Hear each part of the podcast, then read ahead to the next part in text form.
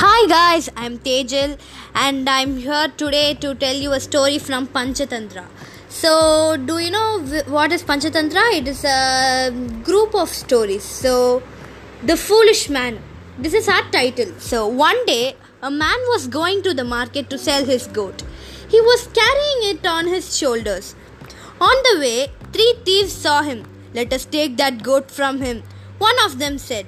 The others agreed. One of the thieves asked the man, Why are you carrying the dog? This is a goat, not a dog, the man replied. The second thief asked the man, Why are you carrying a calf? The man was confused. He said, This is a goat. The third thief asked, Why are you carrying a donkey? Now the man was really scared. This may be some kind of strange animal. I will leave it here. The foolish man dropped the goat and ran away.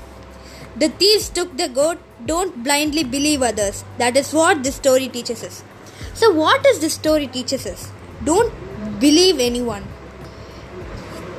Um, don't believe anyone in the sense, don't believe anyone blindly. So, thank you. You heard this story with Tejal.